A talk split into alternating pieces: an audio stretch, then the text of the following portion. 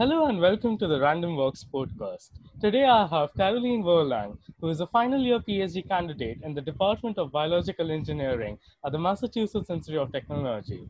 At MIT, Caroline is a Siebel scholar and NSF Graduate Research Fellow at the Biological Engineering Department. And in Katrina Ribbeck's lab, she studies how unique molecules in mucus can be leveraged to make antivirulence therapeutics to fight infections while circumventing antibiotic resistance. Before coming to MIT, Caroline earned her BS in chemical engineering at Caltech and spent a year in Switzerland as a Fulbright Fellow at EPFL. Welcome, Caroline. Hi, Avigan. Thank you so much for having me. This is going to be exciting. um, yeah, and I'll just add on to that. I use she series pronouns. Um, yeah, and I'm I'm really looking forward to it. I listened to the first podcast you released with um, Priyanka D'Souza, and um, I know one of the things we're going to talk about later is imposter syndrome. And I have to say, listening to that, I was like, oh man, she's so cool and so eloquent, and I hope I can be like ten percent as uh, insightful as she really was. I was like, this is a great podcast. So I'm really glad you're starting it. And um, I think there'll be lots of good conversations. Hopefully, I'm an okay one. so we are really glad to have you at Random Walks. So, coming here, so, start, so for starters' sake, could you just tell us about your growing up years and how were you motivated to get into science? Were there any role models you looked up to, or was it a serendipitous path you took to science and the world of scientific research? Sure. Um, so I grew up in Texas, so uh, kind of in the suburban area around Houston, and um, both my parents, um, my dad worked in kind of like the oil industry, which is like very common for Texas. So I think that's something that was kind of always in my ecosphere. And then my mom was a stay-at-home mom. Um, and yeah, so for me, it was kind of a gradual thing getting into science. I think growing up, I was always excited by a lot of different things. I loved learning languages. I loved reading books. um, for a while, I really wanted to be a librarian.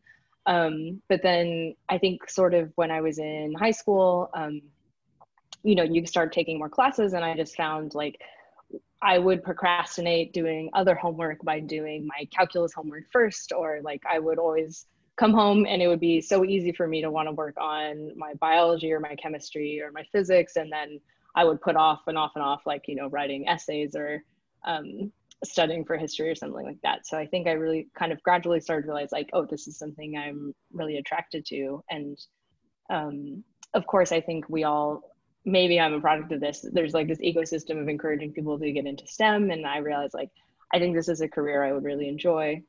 Um, and sort of beyond that, I think I started to realize that I really wanted to make an impact in the world, and um, science and engineering felt like something where, independent of me as a person, maybe I could create something that, in some small way, is like a technological advance that would um, help people's lives. And um, it's something that you know, I think in society, there's a lot of things we can do to make the world a better place. You know we need to destroy racism we need to destroy transphobia we need to have less you know inequality um, in terms of like wealth and stuff. But technology is something that like you don't really have to make a political change if you just like create something that's a little bit better. People are going to accept it regardless of kind of where it came from which i think is a really attractive um, proposition.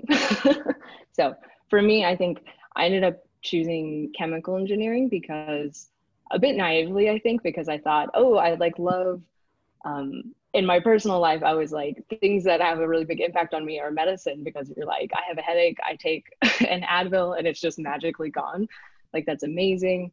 Um, you know, I think pharmaceuticals were something that I thought was like just a magic part of modern life, and I thought, oh, chemical engineering will be a way to pursue this. Of course, um, chemical engineering, there's a lot more to that, and it's sometimes it's more about the process than necessarily like creating new chemicals. But um, I continue to really enjoy it, so I was really glad with that decision. Um, but yeah, um, I'm saying I'm a lot in this podcast. This is great. uh, yeah, and I think, uh, oh my gosh, so yeah, so uh, for a lot of people, chemical engineering is, so, is a certain misnomer, and many a times I feel that whenever it's pointed out to high school is chemical engineering, there should be a disclaimer attached to it because many mistake it for chemistry or many mistake it for something totally different. And then we come and we're doing some high level mathematics stuff with stuff we never expected to do in the first place. So yeah. Yeah. it's definitely, it's interesting. I think uh, for me, I was just like in my courses and I was like, well, I like math and I like chemistry and I like physics and I like biology. So like this major seems to combine all of these things. And um, I think it was true to its word. I really got um, in my undergraduate degree, we got to be exposed to a lot of different things, and it was really fun to learn about, you know, thermodynamics and transport. And um, one thing that was really exciting to learn about in college, and I think really solidifies the chemical engineering process, is like the Haber-Bosch process, um, which of course we have to have the disclaimer that you know the inventor is a very problematic person, but um, it was really kind of an invention where you know he didn't have to come up with the chemistry but he invented a system of doing this reaction to produce fertilizer that has you know now ended up feeding billions of people. And um, in a way it's like applying kind of distinct principles and really improving um, something that someone already built.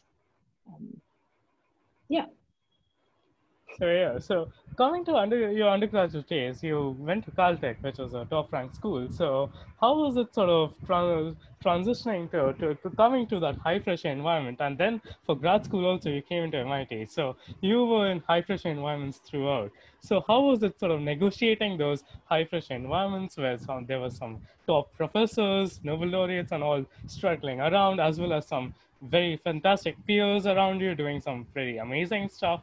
So how was it all like? Yeah, that's a good question. Um, sometimes it's hard to describe these things because you're like, oh, I only lived one experience, so I don't know what to compare it to. Which in science, we always love to compare something relative to control. But um, yeah, I think I was really, I didn't ever expect to be admitted to Caltech um, or a school like that. You know, um, my high school, I went to public school in Texas and it was a really big high school and I don't, I don't know. I guess this is relative to American terms, but you know, we had like 4,000 students, so 1,000 students in each year. And I wasn't actually even the valedictorian of my school. Um, and I think I was like the first person in a while who had um, been accepted to Caltech, um, at least the first person that I ever knew. So it was definitely a real shock. And I was so excited when I got my application letter. Um, Yes. And something I guess an advice I think people always kind of want to have is like, how do you write an application that's successful to a school like this? And like I was a tour guide for some years when I was at Caltech, which was always kind of fun. So you get to talk to all the high schoolers who are coming to visit campus and considering it. And I think my bit of advice I always have is that you just kind of have to do things that, that you're really passionate about and invested in. And you can talk about that in your application. And I think that's what comes through to the readers is um, you're doing something you love. So of course there are like people in my classmates who I was like, I am so in awe of you. And many of those people have continued to be insanely talented um, and incredibly driven and dedicated scientists who just like exceed all expectations. You know, I have a friend who like completed his PhD in like two years, and you're just like, how is that even possible? Um, but I think something you kind of come to learn is that like everybody has their own path and their different journey, and um, everybody comes from really different backgrounds. So you know, there's some people who have completed research in high school, or you know, won medals in competitions like the Siemens science competition or something. Um, but you know, I never really knew anybody who did research. I didn't even like know what that was. So for me in high school, like I, you know, worked at like a tutoring company, which is actually international, like Kumon, um, which is something like I had done as a kid. And so then I like started working there in high school. That was really fun. I loved teaching and um, thinking about math and kind of seeing it through like other people's eyes. And um, I was really involved in like different student government activities. So I was on like our student council and did a lot of like um, charity work and that kind of thing. But um, I think just people want to see like that you're doing the best that you can under your circumstances. So like if you are someone who's you know parent is a professor and you like grew up in Princeton, then like you might be like expected to like try to do research because you know what that's like. But if you're from a smaller area and you don't have access to those opportunities, maybe showing an interest in sciences, you know, going to a community college or um, taking kind of an advanced course or like as many AP courses as your school offers and um, trying to succeed in those the best that you can. So um, I think everybody has like a different uh, path there. And something that's nice about the American system is that it is a little bit more flexible and more holistic and it looks at someone as like a whole person um, and kind of considers their background and whether they've had to deal with particular struggles like sick family members or um, economic um, difficulties that um, may have like impacted what they were able to do in high school. But um, yeah, I've being a Caltech itself was really great. It's um, I think different than people think maybe beforehand. It was different than I thought. I was like, oh, I'm gonna need to be able to like build a computer from scratch and like i don't know you see people in movies who just like plug in their computer to anything and can like hack into something in a second and i like i like i don't know i'm like not that good at computer science. Um so i'm like i i don't know how to build a computer. You know i'm not someone i wasn't like a gamer like i um my hobbies were like very different. I was like really into knitting which is something I wrote about in my application. It's like I loved making knitting patterns, which is a way very mathematical, but it's it's definitely a different expression of it. Um, so yeah, it's it's it's definitely a fun place where everybody's a nerd, and something I really enjoyed was that everyone there was focused on math and science. So when I was picking between there and maybe like a larger um, you know, in Texas, we have really great universities like the University of Texas at Austin. And, you know, in retrospect, I think you can get equally as good of an education at um, a school like that. Like I don't think in a way that Caltech has something, you know, we don't have some secret sauce of teaching calculus or differential equations that's like going to make you better than if you took differential equations somewhere else.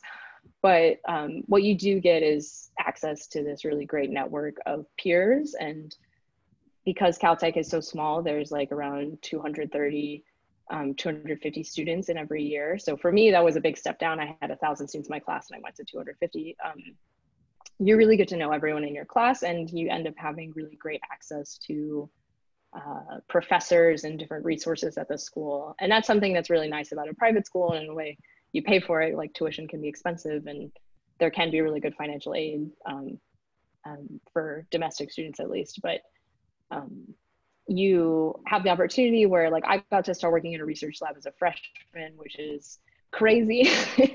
and I think um, I also got the opportunity to TA a bunch of courses. I think I TA'd six courses while I was an undergrad.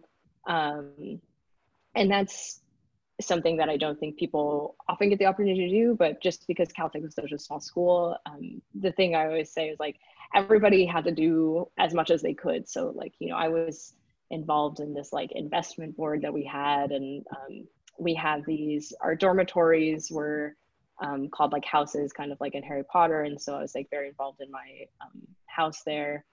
And you know but it was something like we didn't have journalism majors. So there were just random you know physics majors being the newspaper editor and like the yearbook editor. And uh, of course we had all the normal college things like acapella and stuff like that. But in a way it was you know, a reasonably normal college experience. It was just that, you know, my roommate was doing high energy particle physics and the people down the hall from me were doing internships at Google. And it was like very normal and expected that people were all working really hard. And that was in, nice in a way in that like, you know, all of my friends were staying up with me to study late into the night. And um, we understood that like, oh, if I can't like, you know, go um, hang out tonight because I have to do work. And that was like a really legitimate and expected excuse. And so like we didn't have as much peer pressure from that. But I think, you know, as much as we were working, um, you know, 12, 14 hour days, like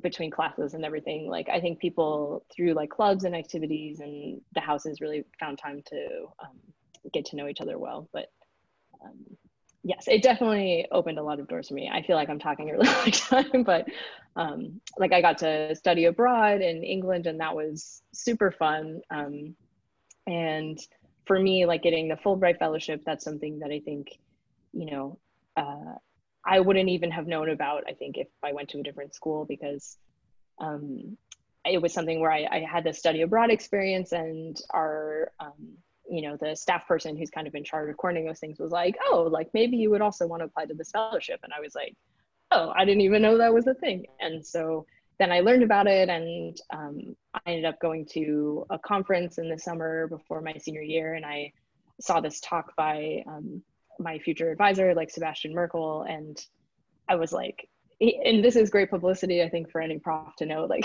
he put up a slide of like the university, which is right next to um, Lac Leman or Lake Geneva um, in Switzerland. And it's absolutely, it's a gorgeous campus. And he was like, come work here. And I was like, I'm in.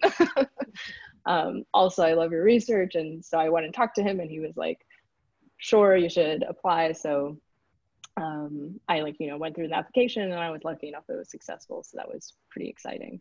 Um, I feel like I could continue monologuing about my whole life right now if you don't interrupt me. but um, yeah, it's, That's de- the it's whole definitely motive of random walks. Yeah, I guess this was a lot of the positive. I should I should also emphasize the negative too of which is what you asked about with the high pressure environment. I guess is um, yeah, it's really different. You know, like I was at a school with a thousand people, and like you know there may be like thirty people in my AP Physics course, and so uh, you're like, oh, this is I'm like obviously very good at physics, and you know if you're like the best student in that class, and then you're like, uh, I'm great at things, and so then you go into this environment where you're like, am I great at things? and I think I remember like my first week or something.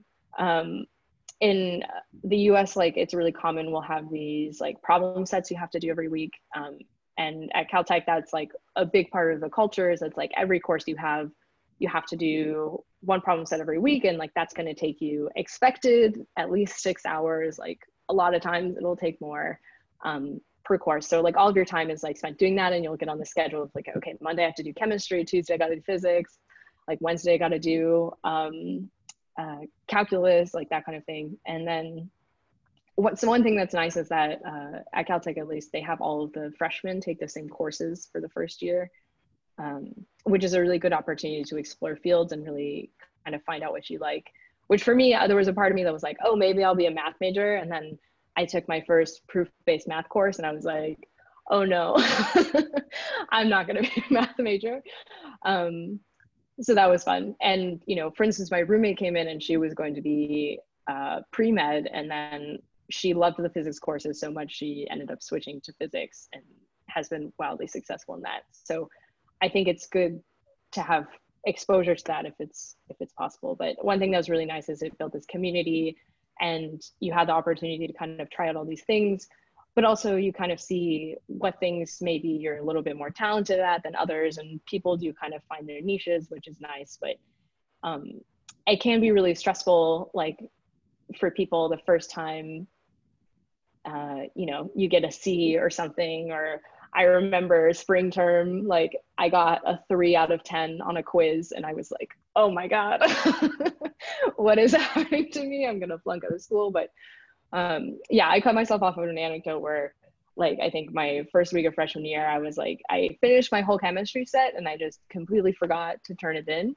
And I realized, like, and I woke up the next day and I was like, oh my goodness. And I was just like sobbing and sobbing and sobbing. And then I was like, okay, well, I'll just like email the professor. And they were like, yeah, that's fine. so that is something I think my big bit of advice is um, I know it's different everywhere, but in general, I think people want to be kind and people will give you the benefit of the doubt and you know you shouldn't try to take advantage but um, most things aren't usually as strict as they appear to be which can be nice um, yeah so that was definitely something and i think having making good friends um, who you can work together with on problem sets because uh, i think really during caltech was when i like kind of started to learn like the best things really come through collaboration and you can't do everything by yourself and there's a limit to what one person can do. And I, yeah like in in science in general we're building off you know the mountains of work that everyone else has done and you contribute your bit and you can help your friend on their chemistry set and then they will help you on your physics set and you can teach each other and that's a good experience because you learn. So there's very little to be gained from being like super competitive in an exclusionary way and um, i actually have to think like you know one of my high school friends we used to like study for the psat together. Um, and that was like my first i think really strong experience in like how you can uh, build each other up in a way that's good for everybody. Like life isn't a zero sum game. Like i think collaboration makes everything better. Um, but yes it was it was very stressful. We started to sleep really different hours. Um, i think one thing i really learned at caltech which is great and i think the conversation society has kind of changed around this is the importance of mental health and balance and um, people there um, we know like the most important part of succeeding in science is staying alive and staying happy. And if to do that you need to maybe like pace yourself out a little bit. You don't have to take five courses a term. Maybe you take three or four courses a term and maybe you need help from like going to counseling or something like that and like people need to do what they need to do to succeed and something you know i know now which it makes me feel old to say this like 10 years later is there's no one route to success and like in the scheme of things if you take five years to graduate versus four years you know nobody really cares. Like it doesn't really matter at all. Maybe you take a semester off to do like a co-op or an internship or something and um, if for you it's like much more important to get like practical experience in the field than just like taking more courses. Like i think so many paths are valid and um, it's really just important to like do what you're interested in because trying to force yourself to do something you're not interested in is never going to end up well. Um, those are some really great points you have made and uh, so coming to a very great point that you made was about the importance of networking for a lot of people people think that academia is, has a veneer of meritocracy around it people think it's only merit that pulls you through. But as you said, going to a good school doesn't mean you solve differential equations way better, but you actually get access to a terrific network that sort of enables you to do a lot of things that you otherwise couldn't have. And speaking from your experience about transitioning from a public school to a great university, that was something we, you saw firsthand. So basically, uh, and then you spoke about getting a Fulbright fellowship at uh, Sebastian Maerkl's lab and EPFL and going off to Switzerland for a year. So so basically how did it how has how important has been has networking been for you throughout your research career as a whole yeah i guess i would say it has been wildly invaluable to me yeah which is it's something that's fun that um you know i in in my graduate program we have people from lots of different backgrounds you know not everyone here at mit is like coming from you know, Stanford or Caltech or um, Cambridge or something like this. But people do come from like all sorts of different backgrounds, whether in the US we have a lot of really strong, um, we call them like state flagship universities. Um, so there's like a lot of those programs, there's people coming internationally. So I think there's like a lot of different ways you can get to this program, but something I sometimes feel guilty about is it like feels like it was much easier for me just if only because I like knew the process and I knew what to do. So, you know, I had friends who were in chemical engineering in the years above me. So I got to um, see how they applied to graduate school. And even before that, I like learned like, okay, if I want to go to graduate school, what makes me a good applicant? So I knew that I wanted to do research, but a, how do I even ask to be in a research lab? So, you know, I had friends and like you know in a way they're kind of peers but you know they have that one year two years of experience ahead of you which in a way can be so valuable of them being like okay this is like how you write an email to a professor and ask to do research in their lab or like even that you should do that because um, i think you know usually you think oh if i want to get a job i should wait until there's a job posting but in academia really this there's very rarely like an actual job posting for any position. So it's it's a lot on the applicant to kind of seek out whether it's you know an undergraduate research position or um, you know a postdoctoral fellowship like it's on you to kind of contact the person and then they'll decide whether they like will invent a position for you um, based on like their funding and whatever which one thing i would say is like don't take it too personally if someone like doesn't have a spot for you. Sometimes labs are just full and like sometimes people just don't have the bandwidth but um yeah i think that was really valuable so i learned like okay i need to do research i learned um kind of you know how to balance my time. I learned that it's okay to switch research labs if I'm not totally interested in what I was doing. So for me, I started out like in inorganic chemistry, and that was a really great experience, and it was really fun um, learning to do research there. And I'm so grateful like that first research experience I had was so positive because I also had some friends who had really negative first research experiences, and then um, maybe didn't end up pursuing science. Um, so that's that's something I'm really grateful for. But um, which I'll just shout out James McKone. He's now a professor at the University of Pittsburgh. Um, so if anyone's looking for a great mentor. Um, sorry, I'm totally bad at losing my trail of thought. But yeah, so I think the network was really important in giving you the advice of like, you know, what courses to take, that kind of thing. And then when it came around the time to apply for graduate school, like I had friends who gave me their applications to read and um, you know, gave me like, okay, this is what you need to include in a personal statement. This is how you should format your CV. Um, also, you should think about applying to these fellowships. So, you know, I was applying to the Fulbright, but there's also um, different research fellowships that will like support you during graduate school. So, like the National Science Foundation Graduate Research Fellowship, um, or there's some fellowships from like the Department of Defense and things like that. Um, that people can apply to and that's something that really was a leg up because like it is um, you're more likely to get that fellowship if you apply for it in as an undergraduate than as a graduate student i think partially because they expect a little bit less from you because you're an undergraduate and then partially because um, there are fewer people who apply at that stage you know people become aware of it later so that's something that can be really valuable and i think then coming into graduate school with a bit of your own funding can help you find the right placement in the lab you want and things like that. Um, but one thing that I think uh, this is a bit of a tangent, but I just want to shout out um, to my current department is some students started about four or five years ago this program called the BE Application Assistance Program, which they call BEAP. And uh, you can check it out on our website, be.mit.edu. And um, this is my hashtag plug. you got to plug something if you're on a podcast, right? But basically, the idea is that it, it's trying to be that, you know, older friend who kind of has that source of advice for applicants who are coming from backgrounds where maybe they don't have that.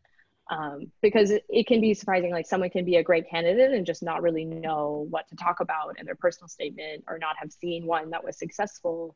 Um, and so this program, the aim is, and you know, we're, we, I think accept hundreds of people every year. We like read and help with their applications, and it's volunteers from our graduate program who read applications. So like this semester, I worked with two different people, one from Canada and one from Mexico, um, to kind of help them figure out like what's the best way to market their experience, kind of, and talk about what they've done in a way that like makes sense to the professors who are going to be reading it um, because you know we're all coming from different backgrounds and some sometimes it's hard to know what needs more context and that kind of thing. So i think that's been a really great thing that um, our program has started and it's been really cool you know we'll, we'll have people come in who were like part of the program and they feel so positive and happy about it and um, it's definitely something I would suggest any of your listeners reach out to. So it, it can be, you don't have to end up applying to our program, but you know, if you're a bioengineer thinking about graduate school, you should check it out. And I think other departments at MIT have started similar things. So I know chemical engineering has one um, and maybe other ones too. So you can check out like, they're usually linked on the application part of the website. Um, but that's something I would suggest. But yeah, I think having that support and kind of that insider knowledge is really, really valuable in navigating life.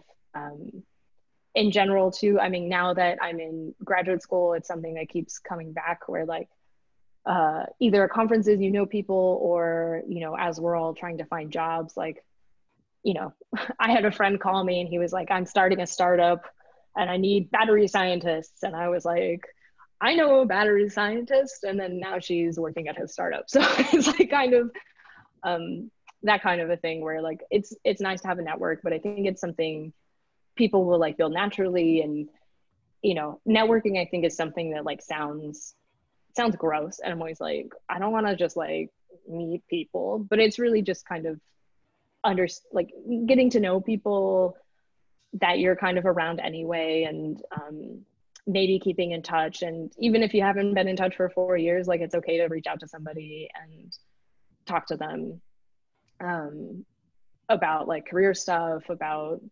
different things and you never know like kind of what connections you make in life um, that will end up being useful. But i think it's just kind of don't underestimate anybody and just understand that um, your peers really end up being a huge valuable resource like regardless of where you're coming from. So yeah.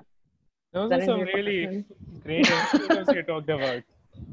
Yeah. Not at all. It's a pleasure listening to you speak and th- that's a very important uh, thing that you have all have started at the Department of Biological Engineering at MIT.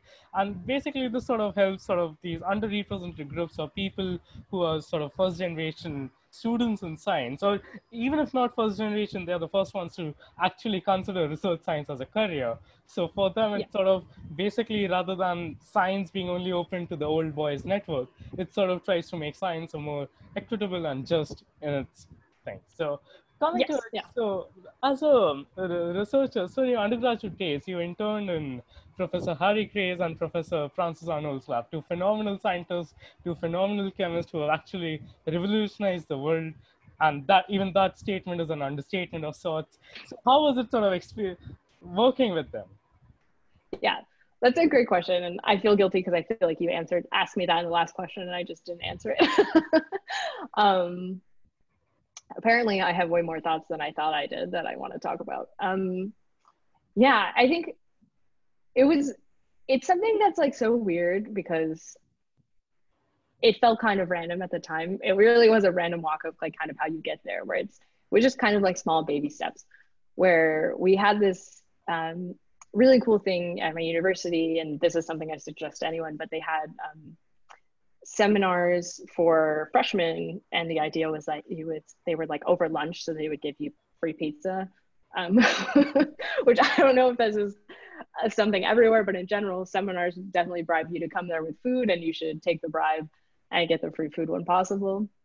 Um, so there was one in like kind of chemistry and so like every week it would be like a professor coming and talking to this group of freshmen about their research and so it was a really great way to like kind of learn about what was happening at my own university and um, hear about people's research from themselves and like what sounded really cool. And so i think it was kind of encouraged that if you like heard a presentation you really liked then you would talk to the person and kind of you know ask to be in the research group. But i mean this is something that i think people can do anywhere like try to take advantage of any seminar series at your university. Um, to find out more about research in general and research in your department. And, you know, it's a good way you can ask a question afterwards and then um, contact the person and be like, I asked you a question. Even virtually, I know it's a little bit harder than just walking up to someone after a presentation, but I think it's still, people are always so happy to talk to anyone um, interested in the research, I think. So for me, yeah, I was, I actually like had contacted one or two other professors who were like, no, I'm not interested in, freshmen, or I like ended up talking to them about projects and then was like, oh, I'm not actually that interested in this. But um, Harry, of course, um, in addition to he does so many has done so many really cool things in bio and organic chemistry, but he was talking about this project related to artificial photosynthesis, um, which of course is what uh, James uh, McKone was working on, who I mentioned earlier. And so I kind of was like, oh man, this is the coolest thing. And of course, I think we all feel like, you know, addressing climate change is like a huge important problem. And I was like, oh, this is wild. I would be so excited to work on this. And so I contacted him and then he was like, okay, like email my secretary and then she'll do this thing. And so like so many students are like interested in working in Harry's lab, but he's really encouraging of it. Um, so he had this like little mixer where it was like I don't know, 10 or 12 undergraduate students and like 10 or 12 graduate students and postdocs in his group. And then the, the graduate students and postdocs like talked about what they were doing. And then the undergraduate students like we like networked and then decided who we kind of wanted to work with. So I was like glommed onto James and I was like, this is so cool and I want to work with you. And he was really great and enthusiastic about it and um, was really great at like kind of teaching me how to do research and helped me read my first papers. And um, that was very exciting. And one thing too, I'll encourage people to do, and it depends, is like we have this program at Caltech called SURF, which is like the Summer Undergraduate Research Fellowship um, that people can apply to. There's also another one called WAVE, um, which is more focused specifically on underrepresented uh, underrepresented students. That's not how you say that. Um, and actually, and can include people um, who are undocumented immigrants in the United States. Um, so that's another program you can apply to. Surf and Wave, we're capitalizing on that California connection. Um, but yeah, so I had to kind of write like a fellowship application for that. And that's something that I think is a really good exercise is writing your research proposal in general. But sorry, I'm becoming totally tangential to the question you asked me. But anyways, yeah, so it was it was really exciting. And I think something too, when you kind of like work with these big name people, you end up really working more closely with your mentor and then you'll kind of talk to, you know, especially when you're an undergraduate, like you'll talk to your like um, research professor mentor, like, I don't know, like once a week at group meeting and like maybe at lab socials or something like that. But I mean, I think the thing that makes Harry so great is beyond being insanely genius at science, you know, he would sit there in group meeting and like people could draw like a stick chemical structure on the board and he would like say what wavelength it would like absorb light at, which was crazy. Um, he was just incredible, but he was just, I mean, I guess he still is, but he is just a really fun person and places such a strong emphasis on creating a really positive group culture that I think was what kept me so interested in science. The fact that, um, you know, he would have lab socials every week and he thought it was really important that, you know, partners stay together. So he would like help find his students who got faculty positions like help their partners like find jobs or placements in like the same area as them and you know i think he really expected everyone to do great science but i think he understood that like the way to cultivate that is through a positive work environment that people want to be in and not like being um, toxic or anything like that so i think that's the best thing about him he's like a bundle of laughs and has done so much you know to promote science just in the whole California community and like obviously across the world.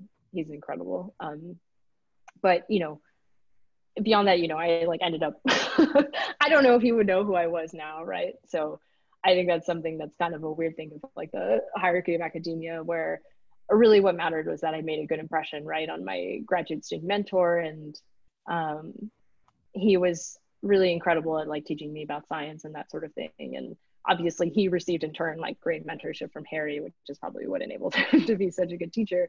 Um, but that's kind of how that worked. And then um, basically through coursework, um, even though I had such a great positive experience in Harry's lab, I kind of realized like I wasn't so interested in continuing in chemistry, and I really started to be excited by biological problems. And so for my next experience, the next summer, I was like, you know, I think I really want to um, do research on fire related problems. So I started looking at drug delivery and that kind of thing. And actually, it was also an opportunity where I was like, it might be nice to spend some time at home because you know you spend. I was in California and my parents were in Texas, so I applied for some funding to do research um, at Rice, which this is again one of those advantages of being at, um, you know, a privileged school was that like I was able to find out about kind of some of these like uh, random funding opportunities for some summer undergraduate researchers that I may not otherwise have. Um, but I think that's something that like you if you apply early enough, a lot of times like the professors whose labs you're applying to will like tell you about that. So it's good to I don't know apply always like nine months in advance or something so you don't miss those kind of deadlines. Um, most universities will like have that. So I got this funding, and so I went to work with um, Tony Mikos at Rice University, um, which was like pretty close to my parents' house, and that was really fun. So I got to live with them again, um, and eat Texas food, which was great, and be hot in a Texas summer, which of course now is probably even hotter than it was then. Um, so I was that was really cool. I like worked in this tissue engineering lab, and um, I also had a great mentor there, Sarita Shah, and she was an MD PhD student in chemical engineering, and um, she of course gave me the advice that I should do my PhD in chemical engineering, even if I want to do bio research, which I think is good advice. But obviously, I didn't end up taking that because I'm doing my PhD in bioengineering. Um, so that was really cool. Um, I loved I liked working there too, but I think again I was like, okay, well this was like fun, but I admit I wasn't the biggest fan of doing tissue culture for mammalian cells, which can be very time consuming and elaborative. And also I was like, I don't really want to do animal models, which I like didn't necessarily like morally oppose, but it was just like on the day to day, this wasn't something I was like so into. Um, so kind of I came back and I had had I had taken um, Frances Arnold's course uh, the year. No, I ended up taking her course, but um, and I was just like, oh, this is it. like, um, I think anyone who speak, hears Frances speak will just agree with that. Where it's like, yeah, she she can pitch directed evolution like nothing else, and then you're just like, of course. And so something we talked about in coursework where she was teaching enzyme kinetics. So I guess this is one advantage where like, you know, I got to learn enzyme kinetics from Frances Arnold. Um, and that allowed me, I had her in class, you know, a couple times a week. So it was much easier to approach her than maybe otherwise. Um, but yeah, so she was talking about the Haber-Bosch process and teaching us about that. But then um, it was also the point of, okay, but this is a reaction that takes incredibly high temperature, incredibly high pressure, but nature does it, you know, creates ammonia all of the time, fixes ammonia, sorry, all of the time at room temperature, you know, atmospheric pressure. Plants do it, bacteria do it, fungi do it. Like that is incredible. So, what is it that enables that? And it's the magic of enzymes that they can force these, in a way, reactions that are sometimes kind of unlikely in really um, low energy conditions and that's a tool that not only like we can admire of how it is in nature but it's a tool that we can harvest and use um, to do chemistry like in the lab and i think that was just for me like totally mind blowing um, and of course the idea is that you can take an enzyme that does A, and you can say, well, like, what if I just, you know, poke it for a while and give it a little bit of coaxing and keep gently encouraging it to do B. And eventually, you know, and this is like the genius of Frances and why she won a Nobel Prize. Is everyone was like, that's not going to happen, but she proved that it does happen, and it happens over and over and over again. Um, which you can see in her huge body of published work that yeah you can kind of convince an enzyme to change its mind by like slightly you know changing a couple amino acids and you don't even have to be that smart about it. Like it'll just happen randomly if you're uh, screening and selecting for the right thing. So it's it's a very ingenious process and something that can be applied everywhere. So I don't know. I followed the same formula where I, you know, when I talked to her, emailed her my CP, and then, um, you know, she, the way she did recruitment was she like sent out people's CVs to her whole lab and was like, does anyone want to work with this person? So um, I talked with a couple people and I ended up finding another great mentor, um, a postdoc named Ardemis uh, Boghossian. And she was actually, what's crazy about that is that she ended up becoming a professor at EPFL in Switzerland, where I ended up working at the same time. So she like moved there like six months before me. So that was really fun. When I moved there, I like had someone I knew. Um, but she's insane. So also, if you want to work in Switzerland with a really cool, she does uh, nano biosensors now. Um, she's also incredible. Um, I'm getting a little bit tangential right now. I forget what I'm talking about. I'm just talking about how exciting research is. Um, but yeah, working with Frances was really cool. Um, I think her whole lab group, everyone was working on really exciting projects. Like, you know, she loves Coke Zero that's my that's my plug for Frances. It's my insider knowledge. So my most embarrassing moment in my life once was I was like carrying Coke Zero into the building, and like because we were like moving the food for group meeting. Um, so we were all like helping to like carry like um, you know, like we would have like you know pizza or like Indian food or something, and then also like carrying the Coke Zero, which was funny enough. Like we kept in like a cold room that people stopped using because it was like infected with bacteriophage. I don't know if that's a good thing to share, but we were like carrying that and I like somehow like the package broke and then these cans were like popping and exploding like everywhere. And I was like, ah. um, so that was fun, but uh, kind of a random story. Not really that funny unless you're me. But um, yeah, she also was someone who people worked really hard in her lab, but I think she encouraged community and she would have this like big barbecue every year um, where she would like roast a pig at her house and then everyone would bring a side. Um, so yeah, that was that was really cool. But um, she's just she's a very inspirational figure and you know people can read up on now there's a multitude written about her life story. But um, she's someone who i think like never let discrimination get in the way of her success and just like powered through every challenge she's ever faced in her life. So like i can only dream of like being 5% as um strong as like she has been or as brilliant right? So um, yeah, that was a very long story. Yeah. no, I should also shout out. I would also shout out to Sebastian that he was great, but um, when I was in Switzerland, but that was actually kind of funny. Where I joined his group, and then he ended up going on sabbatical like three months after I joined, um, which was kind of funny. So we had this kind of like long distance mentoring relationship after I joined his group, um, which was pretty interesting. But I loved being in Switzerland and um, working there too. And he's definitely a very um, fun and uh, great scientist. Yeah. Yeah, so the, those are some very funny and as well as insightful anecdotes that you shared. So, uh, as you said, you worked with uh, Sir Sebastian Maerkl's lab at EPFL and as a Fulbright Fellow, and you also said uh, for a brief while you were at Cambridge on a summer research program. So, uh, is there, and you have been uh, during undergrad and grad school, you have been at Caltech and MIT in America. So, were the European culture, the Swiss and the English culture, sort of research culture or the research environment that you found over there, any way different than the American one that you experienced, or was it more or less similar? Yeah, great question, um, as always. so, I will admit, so I was only at Cambridge for like I don't know, 10 weeks or something. So um, both of our schools are kind of on this like quarter system. So I was only there for one quarter. So I didn't end up doing research there. Um, though I had a lot of fun um, taking courses and stuff. Um, can definitely recommend that place to anyone. Um, delicious food.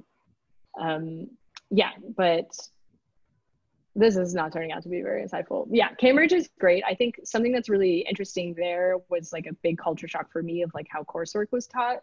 So um, there's like this focus of really you're just kind of like learning and studying for the first two terms, and then in Easter term you have like all of your exams. So for us it was a little bit different because uh, we still had to take our exams before we left England, so we ended up having them kind of in December at the end of our term anyway. But it was like a big culture shock for us, especially coming from Caltech, where there was this culture of you know doing problem sets every week for all of your courses and kind of having all of this work all the time. And then when you got to Cambridge, there was still like you know lab courses, and you had to kind of write like lab reports and things like that. But there was this like um, uh, tutor system where you would like instead of kind of turning in problem sets to be graded um, that went towards your final grade. So like I think in Caltech it was like our homework would end up being like 40% of our term um, grade or something. Like there you would like do the work and um, it like might go some portion to your final grade, but really it was a little bit more about like the learning process. So it was like an interesting culture where it was a lot more like self-directed of like, you know, are you gonna like finish the whole thing through like the example problems that they give and then show up to talk about like that? Or like if you're stuck like are you to end up talking to it with them? But i think that was like a really interesting system and it was definitely more um, self-directed. And luckily i had been trained to be like really on top of things. But i sometimes i wonder i'm like oh i don't know if i like would have succeeded as well as it at a university like this because sometimes i need a little bit more external reinforcement um, but in general, I mean, that was the biggest part of that experience for me that was different was being at a school where there were a multitude of majors. So like my neighbor next door was um, a musician and he was majoring in like music theory and like did theater and he would like play his piano all night and like sung in the choir and like that was like such a different world for me. So it was like just a reminder of like, oh yeah, like things exist outside of math and science and um like the you know you would meet classics majors like studying greek and like latin and you know they were like so intense they would like come into university like already speaking like greek like ancient greek and i would just be like or and latin and i would be like who are these people um but yeah it's it's definitely it, for me that was a real exposure to like you know academia isn't just science research. There's also research that goes on in a variety of fields and in terms of like the human endeavor of like studying the meaning of existence. Like there's so much really cool research that goes on um, in so many fields. Yeah besides hard science hard sciences and like beyond even like economics and social science and um, those kind of things like there's a lot of very cool things that people do um, yeah so i think that was the best part of that experience for me and um, it was like you know i was living in a new country and um, I had lit, spent a lot of time in Brazil because my my dad is from there. Um, so I had a little bit of experience like being on my own, but you know that was different because you know I was like staying with my aunt or something like this. So it was definitely a really different experience of like totally adjusting to a new culture and kind of being an outsider, even though I'm still as an American who speaks the language very much an insider. But it was definitely made me really aware of my own Americanness because no matter who we are, like wherever you live, in your bubble like um the default doesn't seem to be remarked upon but then like once you kind of change you're like oh i am like a little bit more um willing to introduce myself to random people and like you know i would go in the dining hall and then just sit down next to strangers and they were like hello and i was like hello i'm caroline i'm so delighted to meet you um which i think culturally was a little bit different um yeah and then i can switch to switzerland but i don't know if you have a follow-up question for that yeah, so how was the Swiss experience like? Was it similar to the English experience or was it somehow yeah. different? Yeah, good question. So the Swiss experience was totally different. Um, I think because it was shifting from, you know, there I was doing courses and in, in Switzerland, I, I was had just graduated college. And so I was going all of a sudden to doing research full time, which I think for anyone switching to do research full time for an extended period of time is like very different. And it's something where I think naively you're like, in your summer research experiences or even like your research experiences where at university, like I think you get like a really you get a taste of what research is, but it's a little bit different than when you're like hundred percent in charge of your own project. So it's like I always, you know, towards the end, like kind of would branch off and like be designing and doing my own experience experiments, but you know, you always kind of had this guidance of a mentor. And so um, when I moved to Switzerland, it was very different. First of all, like I guess I can get to the cultural stuff next, but it was just very different because it was like, okay, I like had a couple meetings with Sebastian and it was like, what am I going to work on? And so then I was like, okay, I'll spend a couple weeks, like I spent like a week or two reading papers and I like came up with a project and it was like, okay, sounds good. And then I like kind of asked different lab members for like help learning different techniques, but it was definitely more self-directed, which at times, you know, I like wasn't that good at self-directing myself. like there would be weeks where I'd be like, eh, I'm kind of like not doing that much in lab. And then of course there'd be weekends where I would like come in and be, you know, really excited to kind of solve some problem and would do like a million, you know, PCRs and gels and stuff. Um, so that was like definitely different, like getting used to that, which for me, I think was actually a really big struggle because it was, you know, kind of a point where I started to that like seeping out of like, am I even good at science? Which is like, I think just the creeping doubt of any research. And um, I think a lot of people, at least in America, we call it like the third year graduate school slump, where um, it's kind of in America, you take courses like the first two years of graduate school. And so, like, in the third year is like, you're really just doing research full time, and that's like your whole life. And it, it you start to like the ups and downs of like whether an experiment fails like starts to get you more and more you're like maybe everything is going to fail and maybe my project will never work out and all that kind of things and i think i went through a lot of that that year when i was in switzerland but i i don't know i think that's a little bit more of like a personal experience um, but it was important to kind of learn i think then that my whole personality can't just be tied to my research and it's really important to kind of have balance in life um, yes which i think something that the european model is a little bit better at than the us model. So like i had built in you know four or five weeks of vacation i think all of the graduate students um, in switzerland also have that where you get like four or five weeks of paid vacation which is insane the graduate students also make a lot more money there than in switzerland in particular than um, you know we do in the us um, because i think like i don't know the the country like understands that people could be doing other things um, with their time. Um, but I think so. There's definitely a bit more emphasis on balance. I think in Europe, I think in general, like things are a little bit more like professional. People really treat research as a job, and like um, that can be really nice. Um, but I think in terms of like the scientists, like everyone was super welcoming and friendly. My lab group there was incredible what was really exciting was um, having people from so many different countries, um, which I think, you know, all my universities, I think you meet a lot of people from different places, but in Switzerland and at EPFL in particular, like, I think something like more than half at least something like 80% of people may be non-swiss. So like my whole lab was like mostly italian people. We had english people americans. It was definitely very multicultural, which was super exciting and interesting. Um, and, you know, I had a, a Russian PhD student started the first time as me, which is making me smile because he just defended his thesis a couple weeks ago, and so I got to go to that virtually, which was exciting. Um, uh, so I think that was, I think anytime you can get out of your country for an extended period of time can be a really eye-opening experience.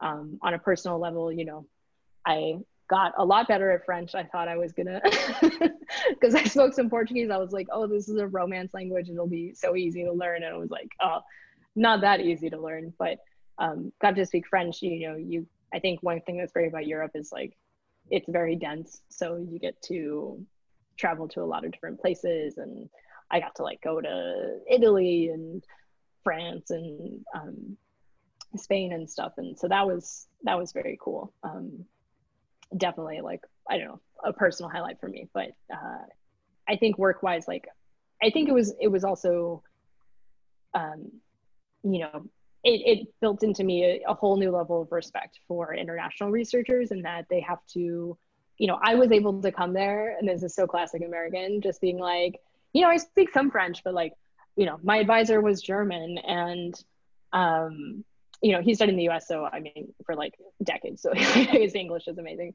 But, um, you know, but his whole lab like ran in English, right? Because we have people coming from somewhere else and like the common denominator ends up being English. And like, that's such a privilege. Like, if like any advantage I have in life, it's being born in America and speaking English. And so I have much easier access to educational opportunities in the US, but then also like, you know, when I present science, it's in my native language and the hard part is just getting over the stage fright. But you know i understand like that's a billion times ma- like magnified if you know if i had to give a science presentation in french like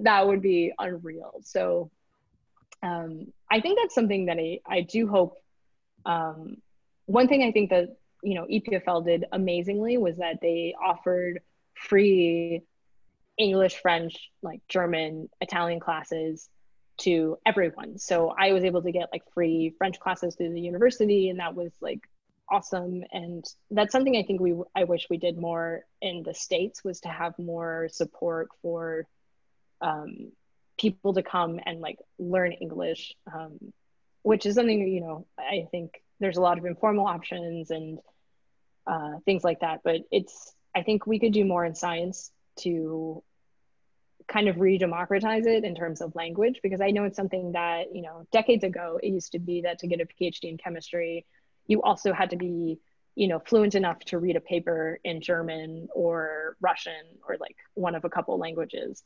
And because there was so much chemistry publications coming out of Russia and German in those languages. And I think it's a shame that now it's expected that papers have to be written in English. And there's like some reviewers who will be really, I think, quite like, I don't know, snooty, bigoted, uh, closed minded, where they'll be like, oh, like, even if the science in the paper is good, they'll like think less of it because maybe like the grammar isn't correct. But like that's something that i think can be improved and like editing processes and maybe something that like journals need to think more actively about or like screen reviewer comments for that kind of thing because it's a little bit ridiculous. Um i don't know. I'd also hope that like maybe there becomes more of a culture of like publishing in other languages i don't know if it makes sense for all this to converge to english but you know every once in a while like i'll find a paper in french and i'll be so excited to read it, um, which is fun. So I don't know. I, I, I do hope that that's a, a thing that maybe one day will happen, but um, yeah. In general, I loved, I love the European system. I think it's great, but. Yeah, that's personal reasons I came back to America. yeah. Yeah, those are some phenomenal experiences you shared. And so yeah, coming to your grad school days. So how was grad school like? Starting grad school like? How was it sort of? Was it sort of radically different from what you experienced when undergrad, but or like you were sort of pretty much prepared to negotiate through grad school, or did grad school sort of throw any more challenges to you? How was it sort of finding a advisor and lab, and how was it sort of deciding on an area of research that will interest you for the next five or so years? Yeah. Um, that's a good question. So this is something where it's like different everywhere. So I will say I know in the European model, um, also like England, which I guess is part of Europe, but their university system I feel like is always so different. Um, uh, like people will apply into certain labs like when they apply to graduate school and that's also something that's true at many united states programs so um, like I don't know, one example, I have a friend in mechanical engineering here, and so he had to like kind of pick his advisor before he even started the program. But um, I think a lot of U.S. programs in biology, biological engineering, um, and even a lot that I found in chemical engineering, like you'll either do rotations, um, which is you know you'll spend time in different labs for a couple weeks or a couple months throughout like your first semester, your first year, to get to know research in the department and like actually kind of try out a different lab group and see what it's like and if you get along well with the people and your mentor and if you actually like doing you know the day-to-day pipetting type activities that you're going to be doing. Um, so that's something i think is really valuable so a little bit you come into your program um, with an idea of like you know three or four people you want to work with and in my program they do these introductory talks where everyone, all the professors come over the series of like a week or two, or like two or three weeks. Couldn't all come in one week, two or three weeks, and they'll like give you know 30 minute research presentations and be like, I'm planning and recruiting, you know, one student, two students, three students, and then people will follow up and kind of set up um, uh, rotations to like work in their lab or people in other programs like people will just you know have meetings and talk more about research and like specifically like what projects people might be working on and that kind of thing um, so there's that choice. So for me, one thing that I think as I made this process, it was nice that I had the chance to try out so many different like subfields and projects. And, you know, I'd had this extended research experience in Sebastian's lab, um, which I really enjoyed, but also kind of shaped what I thought I wanted out of a mentor. So I mentioned like he had gone on fraternity leave um, while I was there, which is like awesome. But um, like you know then i was kind of like left a little bit like not knowing what i was doing and so i think it's something i realized was like okay a little bit when i get into grad school like i think i want a mentor who's like a little bit more hands-on who i like know i can meet with like once a week or something um, even if like i still want to be independent in like choosing my research directions it's like valuable to me to like have someone to bounce ideas off of um, so that was one thing i knew and then the other thing was that uh, this was like weirdly advice like my French teacher gave me back at Caltech, but she was like, you should pick a woman mentor because you'll never know what will happen. and which is like kind of spooky, but like, um, I think this is even like pre me too, but you're like, okay, like it's better to be safe than sorry. And then also like, um, this sounds so ridiculous because it's like most like it's very unlikely that this will happen to someone. I mean, I think sexual harassment is unfortunately pretty pervasive in society. And I think most schools like work really hard to screen out people who are problematic and like you know a lot of times they'll be safe but i mean there are like high profile cases of where that's not the case you know like you can look at christian at caltech um, who like sexually harassed like two students and like drove them out of his lab um, and it took a long time for there to be like actual repercussions for that. So i think yeah i think that's something where i realized like i really wanted to have a woman mentor um, both because you know of those reasons and also because i think uh, i knew that she would like maybe like see herself in me more. So i was like uh, you would it wouldn't have to worry about like you know I don't know, some of like the minor sexism things that happen in labs where like, you know, the woman ends up being the person who like takes notes or like plans group activities or like that kind of thing which like honestly i still am that person but it feels less like it's a sexist thing because my lab is actually like 75% women. So we have like mostly women graduate students and um, postdocs and stuff. So you know which is maybe because you know my pi is a woman. So that was something i think that ended up being really important to me. And it was just kind of like you know after all these years like being engineering i was like where it is a kind of male dominated space. It's like yeah it would be nice to um, spend have like a build more of a network of women. So um, yeah so there was that and then i i knew i wanted to do research um, related to microbiome stuff so it was my branching off of um, loving enzymes and loving protein engineering to say like okay well we know that the world's best protein engineers are these like microbes that are hosting a lot of these enzymes and I started just reading more about that. And there was kind of like, you know, this big boom in research about microbiome, about the microbiome and how it impacts health. And, you know, the first like microbiome transplant studies were being done. And I, all of the studies are super, super cool. And we have great people at MIT who study that, like Eric Alm.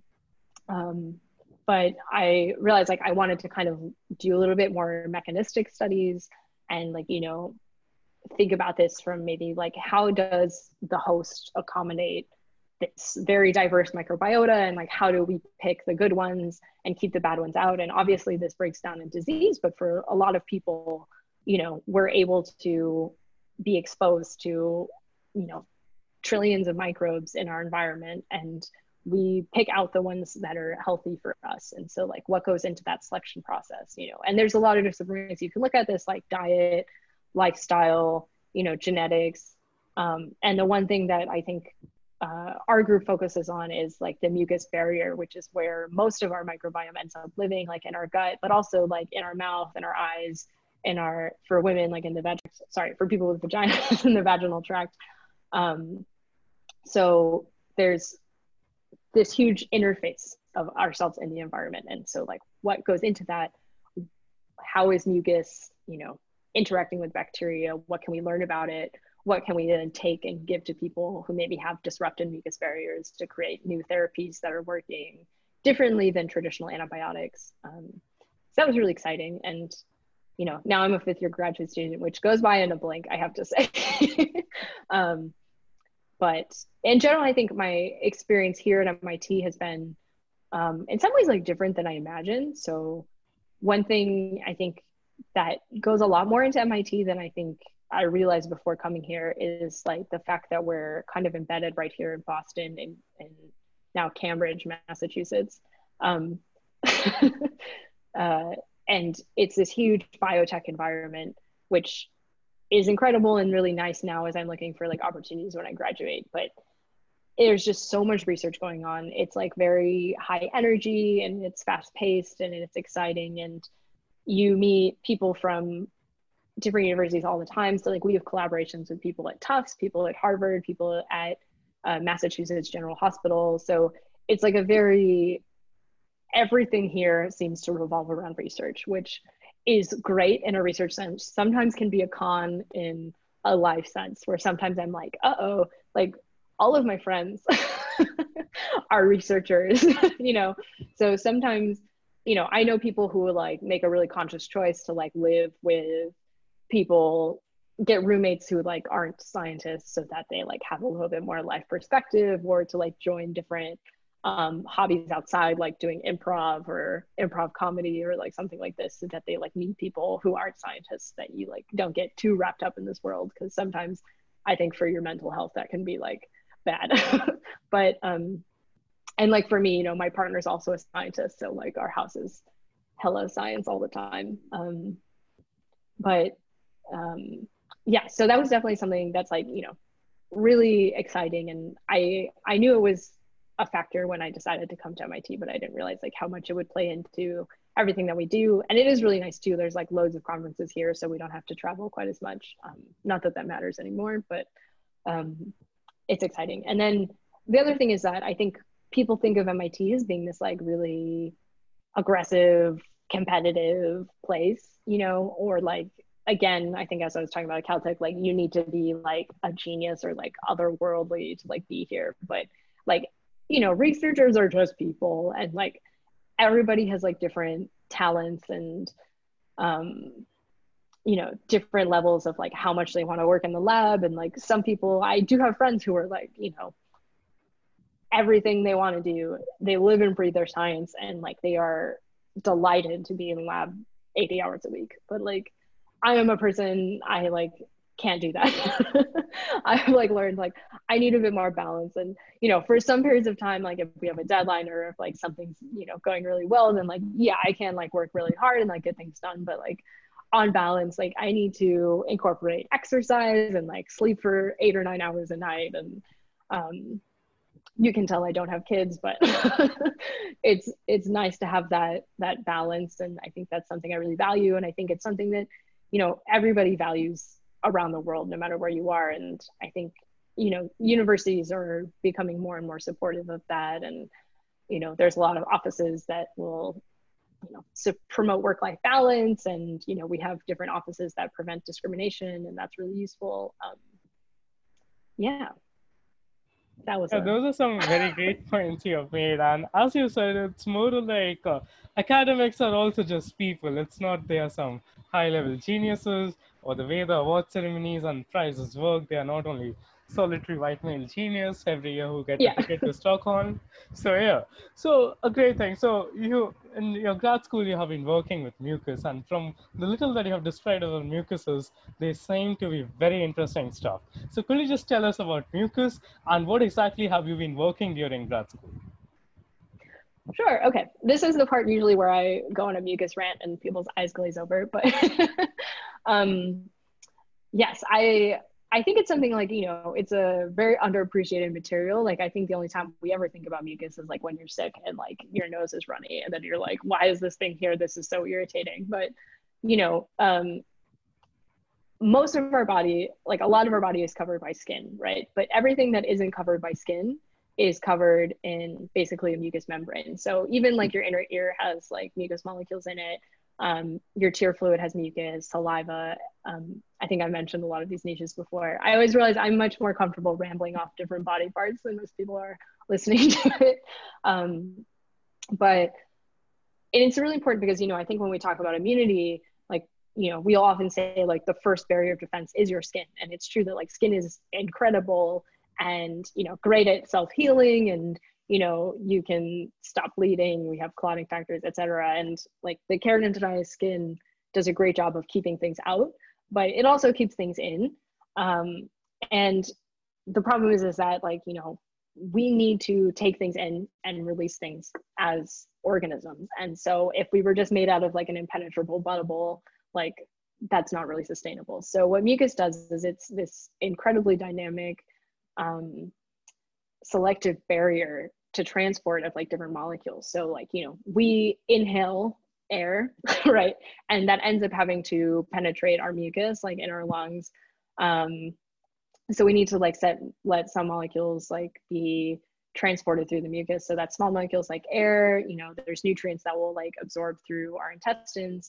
Um, but you also have to keep out, you know, many bad things. So that's viruses, pathogens, you know, even just like clumps of dust. Um, and what I think is so cool about mucus too, on top of that, is, you know, it's like a really similar substance that's actually produced all throughout our body, but it is pH adaptive. It adapts to the niche. So like in our eyes, where it's a neutral pH, like mucin is really lubricative. And so like it, it will be something that like, you know, I think most engineers will know that like water is actually not, it's an okay lubricant, but it's not really that great. So like we don't build up friction as we're like blinking all the time. That would be incredibly painful, right? Um, but in other areas of our body, we need like a stronger barrier, like um, in the stomach, where like in response to the acidity, um, the molecules that kind of create the mucin gel get uh, more protonated and it causes them to kind of collapse and form this like thicker gel that will like protect our stomach lining from the own acid that we produce. Um, and it is funny because there's some pathogens who've like kind of evolved around this. So like Helicobacter pylori, which causes stomach ulcers, will actually secrete urea to lower, to raise the pH around it so that it's less acidic. And so then it makes it easier for it to swim through the mucus and like get to the epithelial in the stomach. Um, so that's just some mucus fun facts. But um, I think the thing that, so I've been studying um, saliva. Um, I have like two projects I've really been working on. So one is studying saliva and like how it affects like bacteria in the mouth. And so part of why I do that is because saliva is a really nice um, model to study because it's really easy to collect saliva from humans versus it's pretty difficult to get unaltered like lung mucus or something from someone's intestines. Um, but we can really easily collect an abundance of saliva to study in the lab. And so what I've kind of found is that um, beyond kind of like the barrier functions of mucus, there's um, sugars actually on the proteins that make this like gel that end up being responsible for a lot of its effects. So these sugars, which is kind of, you know, sugars are this forgotten uh, biomacromolecule, right? We're obsessed with DNA, RNA, protein, but we forget about carbohydrates. But actually, um, they play a really important role in immunity and signaling for cells. And obviously, as bacteria, they're constantly sensing nutrients in their environment. So what we find is actually that these like sugars within mucus are like really responsible for a lot of its protective effects as relate to bacteria. So um, when we expose the bacteria in the mouth to these sugars, they will like basically stop engaging in a lot of uh, virulent behaviors like forming biofilms or engaging in um, genetic transfer and producing toxins that would kill other bacteria. So kind of by introducing these sugars into like the oral environment, you can, you know, promote more beneficial species and prevent um, bad guys from kind of taking over. Um, because it is really interesting, you know, in healthy people, like there's a certain bacteria that causes cavities, Streptococcus mutans, and almost everybody has it. But like, I don't know about you, like I haven't gotten a cavity. Well, I shouldn't brag. I got one cavity, but you know, in my you know almost 30 years of existence, I have one cavity, right? And I also have you know friends who will unfortunately get cavities all the time, and I don't think they're worse at brushing their teeth or like doing things like that. But it's um, you know, when people have like these different saliva properties, they're a lot more susceptible to getting cavities from these bacteria, which other people are able to control really easily. So um, I've really been studying kind of like what's about these sugars and like what specifically about mucus, like we can then take and kind of turn into a therapeutic to potentially like stop these bacteria from um, doing such bad causing cavities in people's mouth, which I know is something that like, you know, when you say it out loud sounds like a really small problem. you know, I will say 90% of Americans get cavities at some point. And then really the way we think about this is that, you know, this is a model where we're learning more about like the influence that mucus has on bacteria. And we've come to see that this is really generalizable and it applies um, you know, not just to gram positives, but also gram negatives, also to fungal pathogens like Candida albicans. You know, we see it in a lot of different niches, like in the lung, in the gut. Um, I'm also working, at my second project now is studying the female, uh, the studying the genital tract.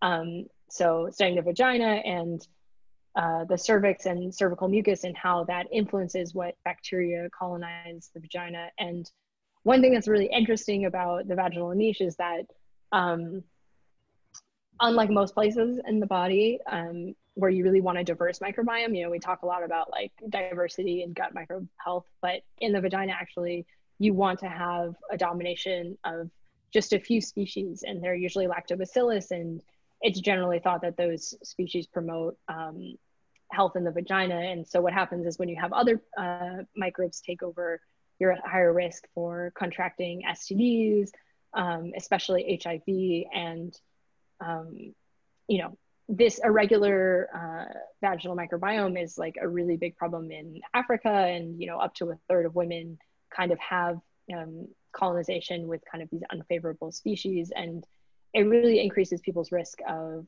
HIV infection, but also preterm birth um, and a variety of other disorders. So, but there's very little known of like why do some people end up having these bacteria versus others because um, there may be some uh, there doesn't isn't like an obvious lifestyle factor that's implicated. So I think we're working on studying like how can we figure out again you know taking what we learned from the mouth and all these other niches like that we know that these good sugars are important for promoting beneficial bacteria and kind of taming um, potential pathogens. Like, can we create new therapies for the vagina that can help um, amel- treat this bacterial vaginosis, um, the technical term. But yeah, so it's exciting. Um, and I think kind of, you know, as I continue on in science, I'm keen on continuing in uh, microbiome based therapeutics and um, I don't know if this is the time to talk about it, but yeah, I think I've decided I'm not going to stay on in academia. So,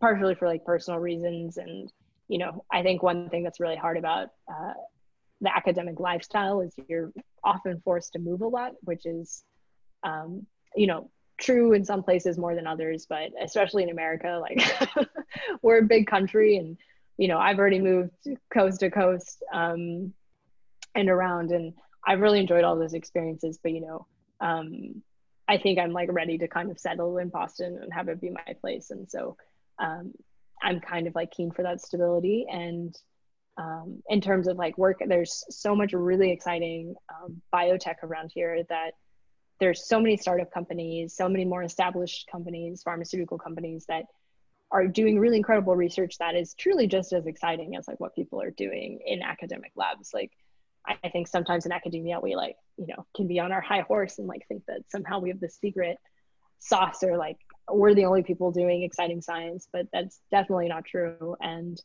I'm really excited for the possibility of like um, more directly translating my research into like therapies and seeing more of like what it's like to turn a scientific advance like into a commercial product and um, having it come around to kind of impact people's lives because um, there is so much cool work in academic science that you know sometimes gets left to the wayside so um, i'm i'm keen to see like you know these kind of things through. Um, yeah. Yeah those are some uh, as usual very great points you have made.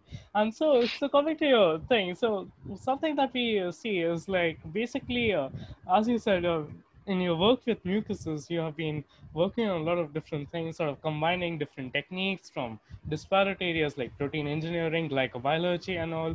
So this is sort of reflective of science as a whole. Many people think in science you basically go from A to V, but rather the path from A to V is quite an intricate one. It's a, basically a random walk that you take from A to V. It's not a direct pathway. So was it something? Oh, yeah. So could you just sort of shed light on that and how was it sort of covering through some insights, as you said, things that weren't usually associated with mucus, but you sort of chanced upon them, and how was it sort of coming across them? Yeah, that's a good question. Um, yeah, I'd say in general, I think uh, something my partner said actually was like, if you aren't working on something totally different than you expected, or learning about something totally different than you expected during your PhD, then like you're doing it wrong because uh, science always leads you in new directions. So I never thought that I would end up, you know, learning so much about carbohydrates or um, glycobiology, um, which glycan is just another word for uh, carbohydrate, or which is just another word for sugar. I guess I sometimes I forget how jargony I can be.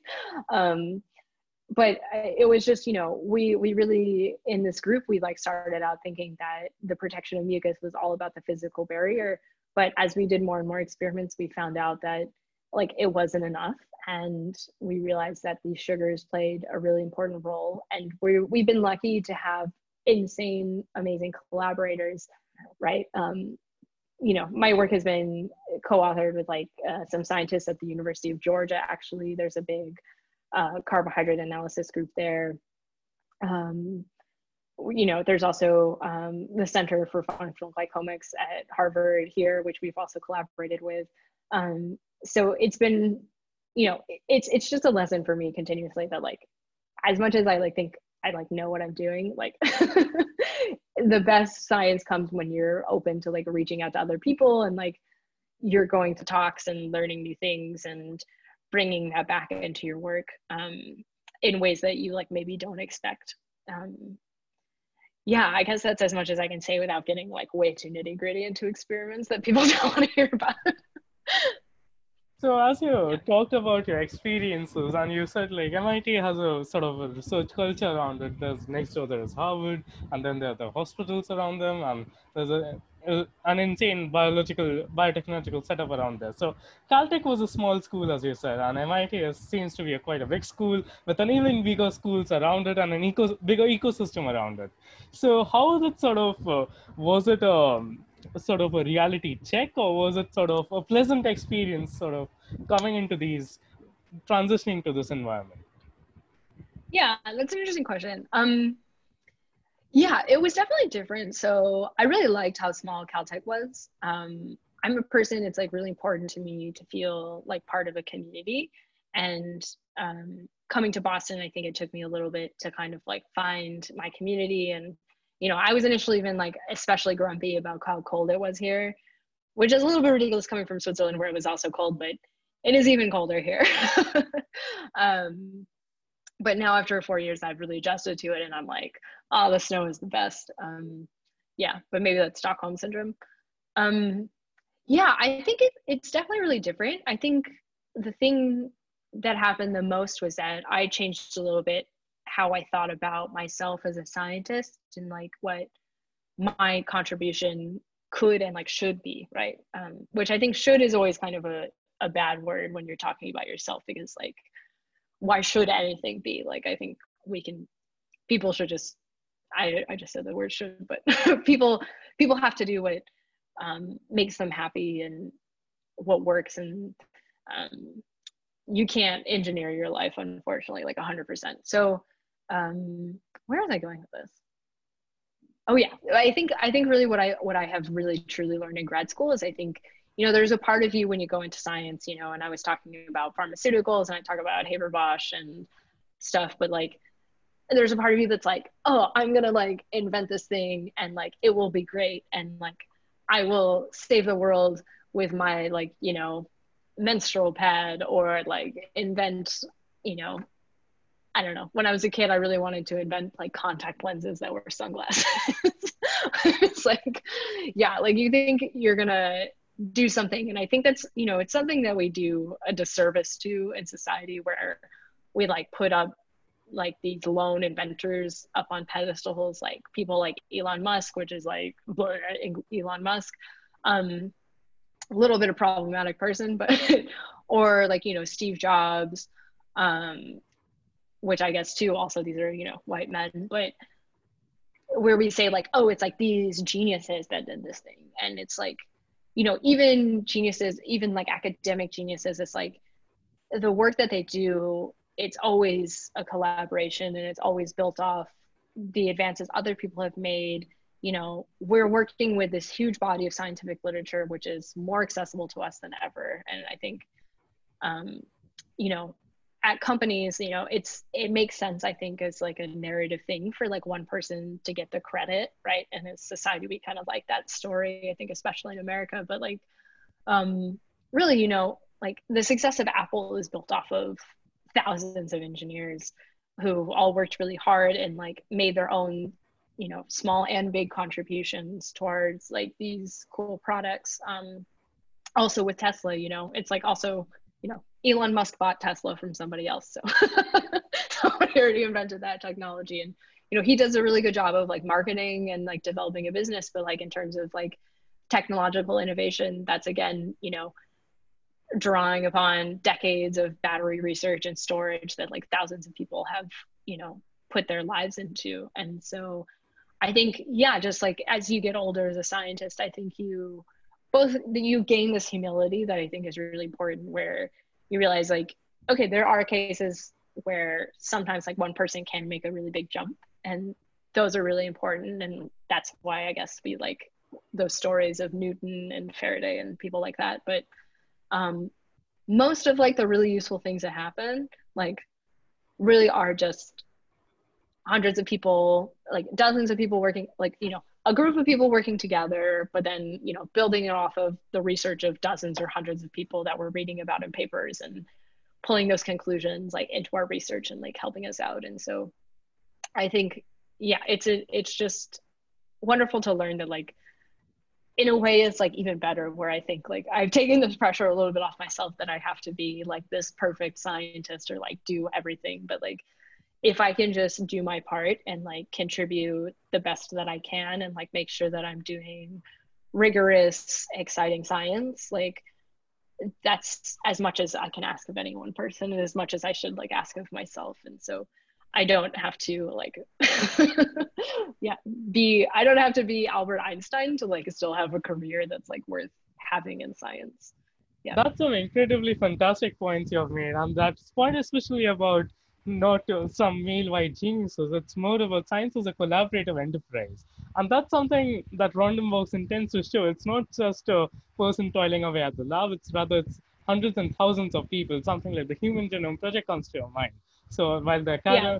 the the awards are just sent out to a dozen handful dozen of people, the paper itself had thousands and thousands of authors, and this is something that we commonly see in astrophysics and high energy physics, where papers are authored by multiple uh, authors running into hundreds rather than just tens or single digits. That's the usual case.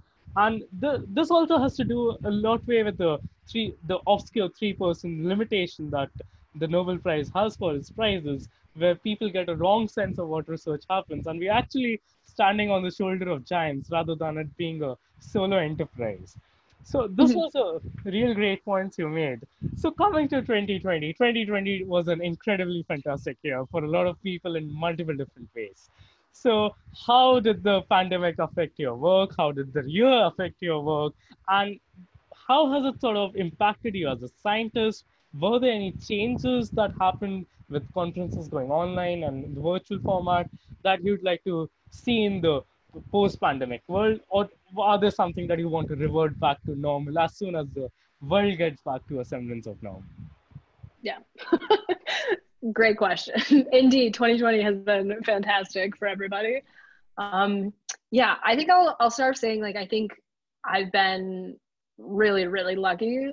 Um, like in that I think I've been in the best position possible. You know, I'm at a university that's well funded, like even like, you know, where MIT's um, Broad Institute, um, it's a joint venture between MIT and Harvard, like converted all of their high throughput sequencing uh, machinery into like doing uh, PCR testing for Boston and um, like the area. And so it's something now like they're doing 10% of the cases or 10% of the tests that like the whole country is doing, like is being run like down the street from me.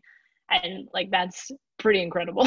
so um, that's something where like, you know, in terms of just pandemic logistics, like as MIT was starting up or like shutting down, like we had incredible people advising like what the university was doing and we closed really early and i think that helped save a lot of lives which is great. Um, you know even if students were really grumpy about it at the time in march when they were told to go home within a couple days. But you know i was lucky like as a graduate student they didn't um, because my housing is kind of self-contained i got to stay uh, where i am on campus and you know i've i have my partner so i had someone with me i wasn't totally alone which is something you know a lot of people are stuck with like as we've been shut down so it's been easier for us to like maintain you know social distancing um, because we have each other and that's that's been great um, I'm also really lucky, like so far. Um, like I haven't lost any family members to COVID nineteen, um, so that's something I think I'm always really grateful for. But um, yeah, so I think have been really lucky to continue to have a job, and I was like honestly personally, and it it worked out okay for me where I had finished up a lot of experience experiments before, and so I was in the position in like March and April and May to do a lot of data analysis. And I like wrote my first paper and submitted it or my first research paper and submitted it. And um, so that was good. So I've I've been in the position where I'm kind of later in my PhD and I can do a lot of writing and then also then we started up the labs again in like June and July you know at kind of 25% capacity and we still had to be physically distanced by six feet and you know wearing masks and you know we have the luxury of also since we have this access to this testing facility. You know, MIT is testing people twice a week, which is insane. Um, so I'm I'm lucky I get to feel like really safe as we come back to work. But you know, even more than that, like since I'm a fifth year grad student I'm like you know have been independent for a while. So when I come back to lab and I just have to do my experiments by myself, it's okay. But I I feel a lot. I think one thing that's been a shame about this is like all of the undergraduate student research that was canceled over the summer um, people who weren't able to get that first lab work experience and like that shadowing and that training that i think is really valuable for just letting people like know that science is like a thing that they can actually do you know? It's not some theoretical thing that's like scary and impossible but like you can go into lab and you can pipette and like it, stuff happens and it's exciting. Um, but also even for like younger graduate students who like might need new help like learning techniques i think it's been really hard for them. Um, but i think you know mentors and pis are doing as much as they can to like maybe pivot students like doing more writing or things like that. And now that we're able to have you know at least at mit we're like up to pretty much full lab hours. So uh, we are back to the place where we can like be do more teaching and hands-on stuff which is nice. Um, that's I think definitely been a shame and hopefully something we'll kind of overcome. I think the other thing too is like, man, I'm really lucky I don't have children, which is like something, you know, I want to do one day, but like I know parents have been suffering so much. I think in a way it's like the one good thing that has come out of it maybe is that people are now so aware of like the struggles that like working parents have and like um, in a way too, like how inequitable like childcare responsibilities end up being, where like you know a lot of time women do most most of the time women do most of it. Like even uh, if they're working full time, it'll kind of still come down on them. And so I think it's something where like now we as a working culture have just become more aware and like are more um, understanding of like the fact that like working parents sometimes have to make compromises. Sometimes your kids will run into zoom calls but like that's a representation of the fact that like you are caring for these people like all of the time.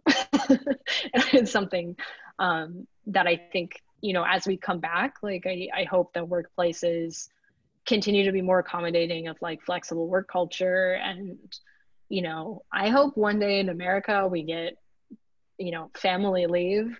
Um, and even before that even just like guaranteed maternity leave because that's still not a thing that's guaranteed in america. So that would be great to happen. Um, but yeah in terms of um, zoom i think one thing that's been really great is just how much it's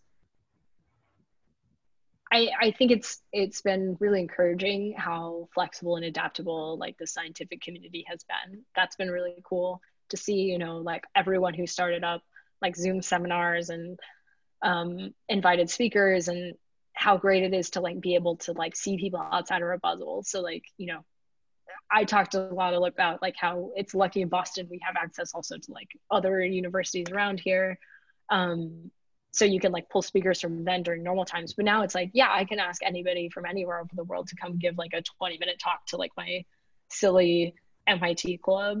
like, and you know, you don't have to worry about like flying and stuff so I think that's really great. I think too for for women that's a really big advance because um, a lot of times when we would plan speaker lineups for like our department seminar, like you know we would be like we want to see more women, we want to see like more uh, people from underrepresented groups, and you know leadership would say like well we invite women but they don't come.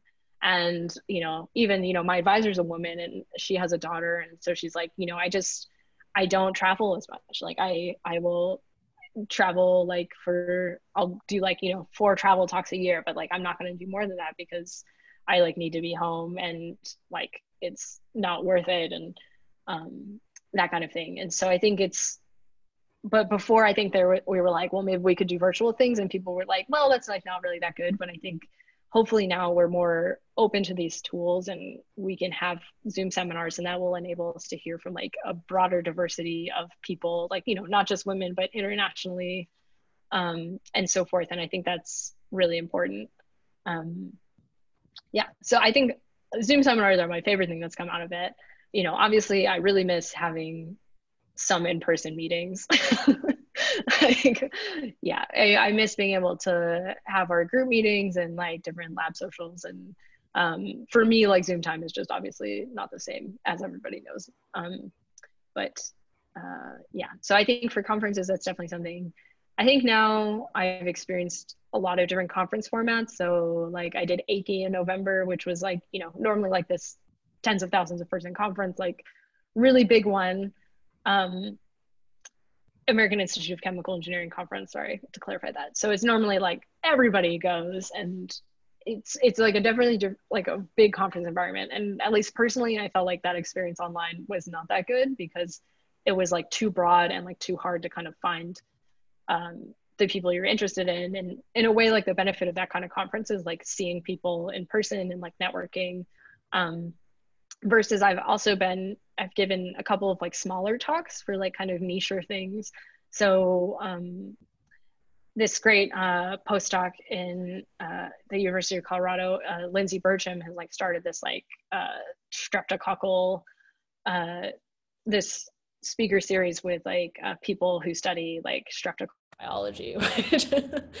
um, oh, I think my microphone cut out, but yeah, she started the speaker speaking. Spe- she started this kind of like a smaller group of people. So it's like I don't know, maybe a hundred people in who are interested in streptococcal biology, and they come from around the world. But then you know, the talk I gave there was like the audience felt so much more engaged and you know it was a live talk versus a pre-recorded talk and like it's interesting i think we're all figuring out like what things um, make like a speaking experience better and like I don't know. I, I do think like within the next couple of years we'll have like more optimized this like virtual conference experience. But i hope it's something we stick to because as you think about like there were rumblings before of like as academics i think we're all aware that climate change is a big problem. And can we really justify flying all over the world you know for conferences? Not that i really did that. Like i i only went to one travel conference in grad school but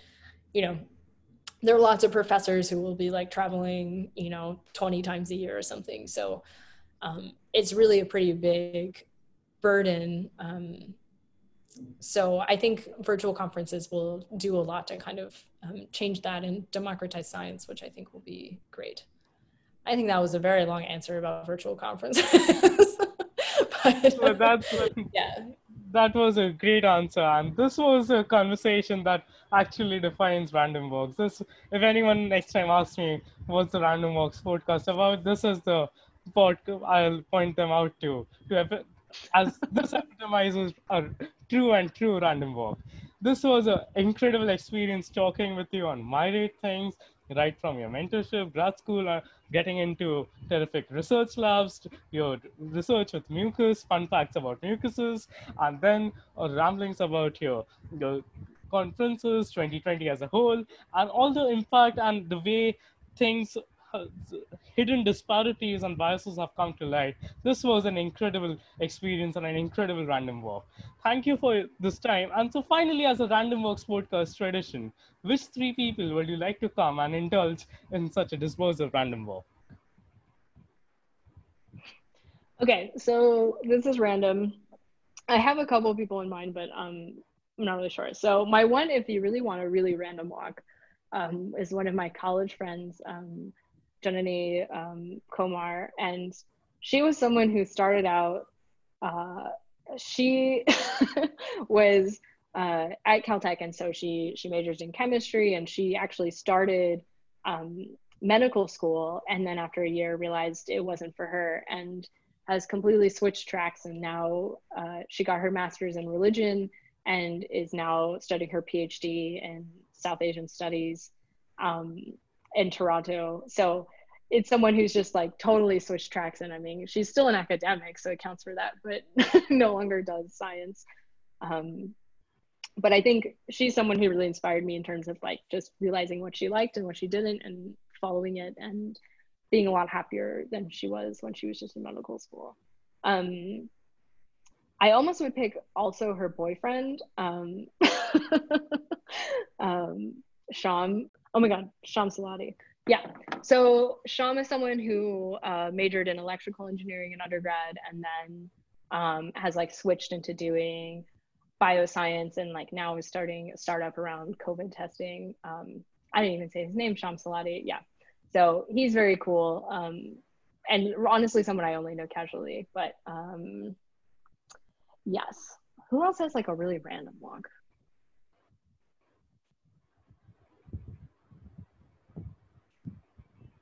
It can be anyone you're inspired by. I know you have things to do. That's completely. um. Yeah, like I guess it, it can be like anyone random ever. Like I don't know. I mean, if I could pick anyone I really wanted you to interview, it would be Melinda Gates, but I know that's beyond. But in terms of like um, someone Someone whose journey that was like going, what? Someone you actually know. So. Oh yeah. Okay, someone I actually know. Um. Oh, I feel like I can't just pick. I guess. Oh my god, if I just pick my friends, that feels pretty ridiculous. That works. That works. There is Hmm. no charges, penalties for nepotism. um, yeah, I guess my other one would be my college roommate, Anne, who I've talked about a bit here, um, Anne Wang. And so she studies high energy particle physics at Harvard. Um, but she's the one who started out uh, as a pre med and kind of switched to physics because she really liked it. And um, she's also, it's taken her all around the world and, you know, working at CERN and things like that. But um, yeah, definitely a cool story too. So that was a fun Yeah. experience. Thank you, and thanks a lot for your time. Yeah, of course. Thank you, Abigail. Thanks for letting me ramble.